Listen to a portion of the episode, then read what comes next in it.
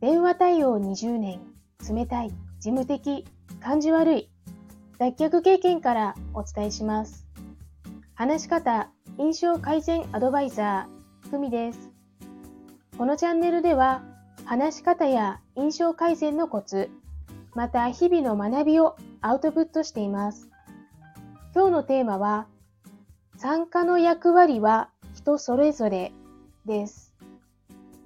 パーティーや会合など大人数の集まりで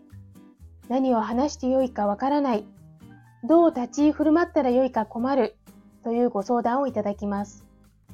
きっとその方のあるべき姿というのが自分を輪の中心として興味深い話題を繰り広げ盛り上がり談笑している様子ではないでしょうか。集まりに参加する目的、役割は人それぞれです。自分のビジネスのため、たくさんの人と名刺交換したい人、主催者にお世話になったことがあるので、そのお礼を言うために来た人、知り合いから人数合わせでどうしてもとお願いされてきた人、お礼を言いに来たのであれば、タイミングを見て目的を果たせばよいのです。人数合わせて来てあげたなら、そこにいるという役割を果たせばよいのです。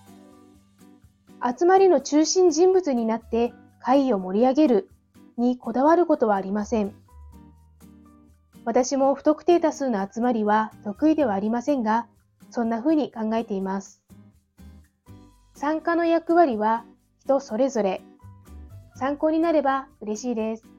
それではまた。